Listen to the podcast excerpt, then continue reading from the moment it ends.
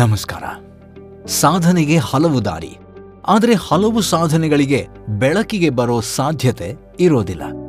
ತಮ್ಮ ಪಾಡಿಗೆ ತಾವು ತಮ್ಮಿಷ್ಟದಿಂದ ಅಥವಾ ಅನಿವಾರ್ಯತೆಯಿಂದ ನಿರಂತರ ತಪಸ್ಸಿನಂತೆ ತಮ್ಮ ಕ್ಷೇತ್ರಗಳಲ್ಲಿ ಸಾಧನೆ ಮಾಡ್ತಿರ್ತಾರೆ. ಅವರ ಸಾಧನೆಗೆ ಗರಿಯೇನ ಅವಶ್ಯಕತೆ ಇರೋದಿಲ್ಲ. ಆದರೂ ಅಪರಿಮಿತ ಆಸ್ಥೆಯಿಂದ ತಮ್ಮ ಸಾಧನಾ ಪಥದಲ್ಲಿರುವ ಕೆಲವರಿಗೆ ಪ್ರತಿ ವರ್ಷ ಕೇಂದ್ರ ಸರ್ಕಾರ ಪದ್ಮ ಪ್ರಶಸ್ತಿಗಳನ್ನು ನೀಡ್ತಾ ಇರುತ್ತೆ.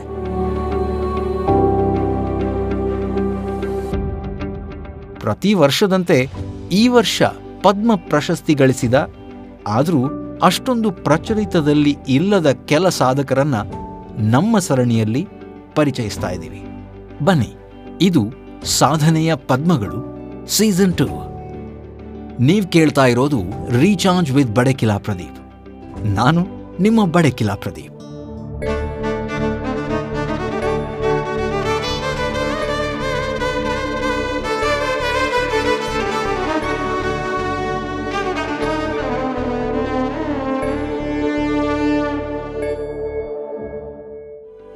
ಸಾಧನೆಗೆ ಕ್ಷೇತ್ರಗಳ ಹಂಗಿಲ್ಲ. ಯಾವುದೇ ಕ್ಷೇತ್ರದಲ್ಲಾಗಲಿ ಇಂಟ್ರೆಸ್ಟ್ ಇದ್ದರೆ ಖಂಡಿತವಾಗಿಯೂ ನಮ್ಮ ಗುರಿ ತಲುಪೋದಕ್ಕೆ, ನಮ್ಮ ಸಾಧನೆಗೆ ಒಂದು ಹೆಜ್ಜೆ ಹತ್ತಿರವಾಗಿರ್ತೀವಿ.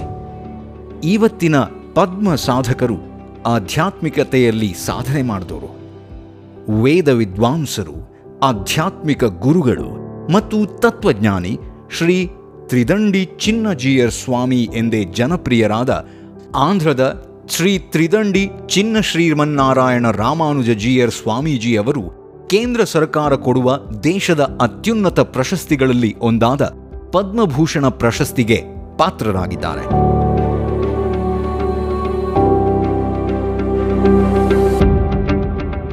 ಶ್ರೀ ಶ್ರೀ ತ್ರಿದಂಡಿ ಚಿನ್ನಜಿಯರ್ ಸ್ವಾಮೀಜಿ ಒಬ್ಬ ಭಾರತೀಯ ವಿದ್ವತ್ ವೈದಿಕ ವಿದ್ವಾಂಸರು.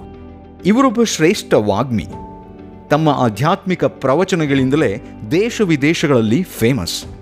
ಇವರ ಪ್ರವಚನಗಳು ಆಳವಾದ ಅರ್ಥವನ್ನು ಹೊಂದಿರ್ತವೆ. ತುಂಬ ಸಿಂಪಲ್ ಭಾಷೆಯಲ್ಲಿ ಸಾಮಾನ್ಯ ಜನರಿಗೂ ಅರ್ಥ ಆಗೋ ಥರ ಎಲ್ಲ ವಿಷಯಗಳನ್ನು ಜೀವನಕ್ಕೆ ಹೋಲಿಸಿ ಪ್ರವಚನಗಳನ್ನು ಮಾಡ್ತಾ ಬಂದಿದ್ದಾರೆ. ಇದು ಸಾಮಾನ್ಯ ಮನುಷ್ಯನಿಗೂ ಕಷ್ಟವಾದ, ಅರ್ಥ ಮಾಡಿಕೊಳ್ಳಲಾಗದ ವೈದಿಕ ತತ್ವಗಳನ್ನು ತಿಳ್ಕೊಳ್ಳೋದಕ್ಕೆ ಸಾಧ್ಯವಾಗಿಸುತ್ತೆ. ಇದು ಚಿನ್ನಜಿಯರ್ ಸ್ವಾಮಿಗಳ ವಾಕ್ಚಾತುರ್ಯ ಹಾಗೆಯೇ ನಾಲೆಡ್ಜ್ ಎರಡನ್ನೂ ಬಿಂಬಿಸುತ್ತೆ.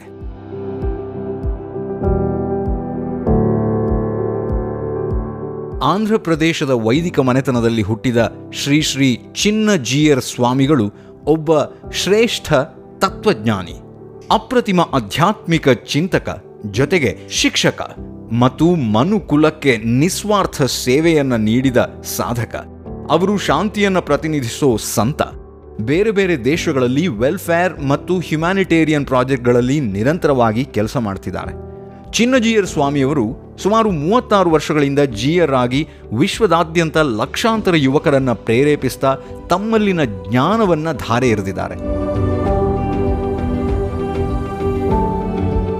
ಚಿನ್ನಜಿಯರ್ ಸ್ವಾಮಿಗಳು ತಮ್ಮ ಜೀವಿತಾವಧಿಯನ್ನು ಶಿಕ್ಷಣ, ಕ್ರೀಡೆ ಮತ್ತು ಆರೋಗ್ಯ ರಕ್ಷಣೆಯಂತಹ ವಿವಿಧ ಶ್ರೇಣಿಗಳಲ್ಲಿ ಜನರಿಗೆ ಸೇವೆ ಸಲ್ಲಿಸೋದಕ್ಕಾಗಿ ಮುಡಿಪಾಗಿಟ್ಟಿದ್ದಾರೆ.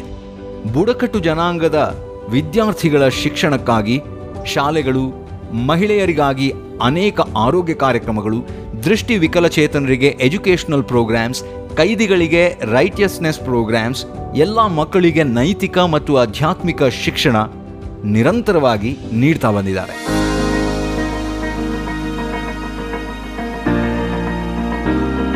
ಸ್ವಪ್ರೇರಣೆಯ ಜೊತೆಗೆ ಆಚಾರ್ಯರಾದ ಭಗವತ್ ಶ್ರೀ ರಾಮಾನುಜಾಚಾರ್ಯರಿಗೆ ಕೃತಜ್ಞನಾಗಿರಲು ಇದೊಂದು ಅವಕಾಶ ಎಂದುಕೊಂಡು ಈ ಎಲ್ಲ ಕಾರ್ಯಕ್ರಮಗಳನ್ನು ಅಥವಾ ಸೇವೆಗಳನ್ನು ಸಕ್ಸಸ್ಫುಲ್ ಆಗಿ ನಡೆಸ್ಕೊಂಡು ಬರ್ತಿದ್ದಾರೆ. ಇವರ ಈ ಸಾಧನೆ ವೇದ ಹಾಗೆಯೇ ವೈದಿಕ ಆಚರಣೆಗಳ ಬಗೆಗಿನ ಆಳವಾದ ಜ್ಞಾನ, ಇವರಲ್ಲಿ ಬೇರೂರಿರೋದಕ್ಕೆ ಇವರಲ್ಲಿನ ಉತ್ಸಾಹ, ಆಸಕ್ತಿ ಜೊತೆಗೆ ಸೇವಾ ಮನೋಭಾವವೇ ಕಾರಣ ಅಂತ ಹೇಳ್ಬೋದು. ಅದು ಸ್ಟ್ರಾಂಗ್ ಆಗಿದ್ರೆ ನಾವು ಯಾವುದೇ ಕೆಲಸದಲ್ಲೂ ಸಕ್ಸಸ್ ಕಾಣಬಹುದು. ಪ್ರತಿಯೊಂದು ಧರ್ಮವೂ ತನ್ನದೇ ಆದ ಆಚರಣೆಗಳನ್ನು ಹೊಂದಿರುತ್ತೆ. ಒಬ್ಬ ದಾರ್ಶನಿಕನ ಆತ್ಮವು ಒಂದು ಆಚರಣೆಯಲ್ಲಿ ತೀವ್ರವಾಗಿ ತೊಡಗಿಸಿಕೊಂಡಾಗ ಅದು ಆಧ್ಯಾತ್ಮಿಕತೆ ಅಂತ ಕರೆಸ್ಕೊಳ್ಳುತ್ತೆ.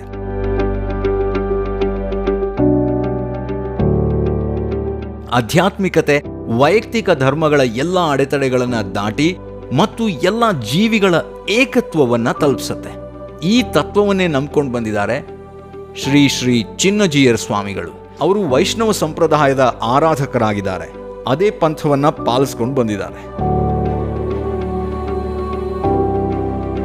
ನಮ್ಮ ಸಮಾಜ ಪ್ರಪಂಚದಾದ್ಯಂತ ಸಮಾನತೆಯ ಪರಿಕಲ್ಪನೆಯನ್ನು ಸಂಪೂರ್ಣವಾಗಿ ಮರೆತಿರೋದನ್ನು ಕಂಡ ಶ್ರೀ ಚಿನ್ನಜಿಯರ್ ಅವರು ವಿಚಲಿತಗೊಂಡರು.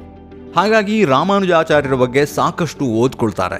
ತಾನು ಕಂಡುಕೊಂಡ ವಿಚಾರವನ್ನು ಜನರಿಗೆ, ಲೋಕಕ್ಕೆ ಅವರು ತುಂಬ ಸ್ಪಷ್ಟವಾಗಿ ತಿಳಿಸ್ಕೊಡ್ತಾರೆ. ಅದನ್ನು ಕೂಡ ಸಾಮಾನ್ಯ ಭಾಷೆಯಲ್ಲಿ ಅವರು ತಿಳಿ ಹೇಳ್ತಾರೆ. ಜೊತೆಗೆ ವಿಶ್ವಕ್ಕೆ ಸಮಾನತೆಯ ಪಾಠವನ್ನು ಹೇಳಿಕೊಟ್ಟ ರಾಮಾನುಜಾಚಾರ್ಯರ ಪ್ರತಿಮೆಯನ್ನು ಸ್ಥಾಪಿಸಿ ಇದು ಸಮಾನತೆಯ ಪ್ರತಿಮೆ ಅಂತ ಘೋಷಿಸ್ತಾರೆ.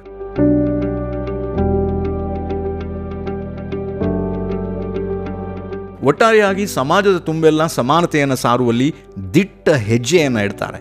ಇಂತಹ ಅಪ್ರತಿಮ ಆಧ್ಯಾತ್ಮಿಕ ಸಾಧಕರಿಗೆ ಎರಡು ಸಾವಿರದ ಇಪ್ಪತ್ತ್ ಮೂರರ ಪದ್ಮಭೂಷಣ ಪ್ರಶಸ್ತಿ ದೊರಕಿರೋದು ಹೆಮ್ಮೆ ವಿಚಾರ. ಇವರ ಕಾರ್ಯಕ್ಕೆ ಸಂದಂತಹ ಪ್ರತಿಫಲ ಅಂತ ಹೇಳಿದ್ರೆ ಅದರಲ್ಲಿ ಬೇರೆ ಮಾತೇ ಇಲ್ಲ.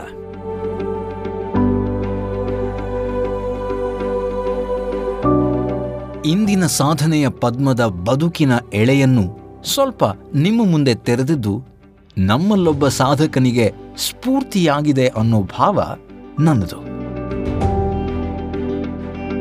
ಮುಂದಿನ ಸಂಚಿಕೆಯು ಇನ್ನೊಬ್ಬ ಸಾಧನೆಯ ಪದ್ಮದ ಪರಿಚಯ ಮಾಡಿಕೊಳ್ಳಲಿದೆ. ಅದು ಯಾರು ಅನ್ನೋ ನಿರೀಕ್ಷೆಯೊಂದಿಗೆ ಇಂದಿನ ಸಂಚಿಕೆಯನ್ನು ಮುಗಿಸ್ತಾ ಇದ್ದೀನಿ. ಸಾಧನೆಯ ಪದ್ಮಗಳು ಹೀಗೆ ಬೆಳಗ್ತಾ ಇರಲಿ ಅಂತ ಆಶಿಸ್ತಾ ನಾನು ನಿಮ್ಮ ಬಡೇಕಿಲಾ ಪ್ರದೀಪ್. ನಮಸ್ಕಾರ.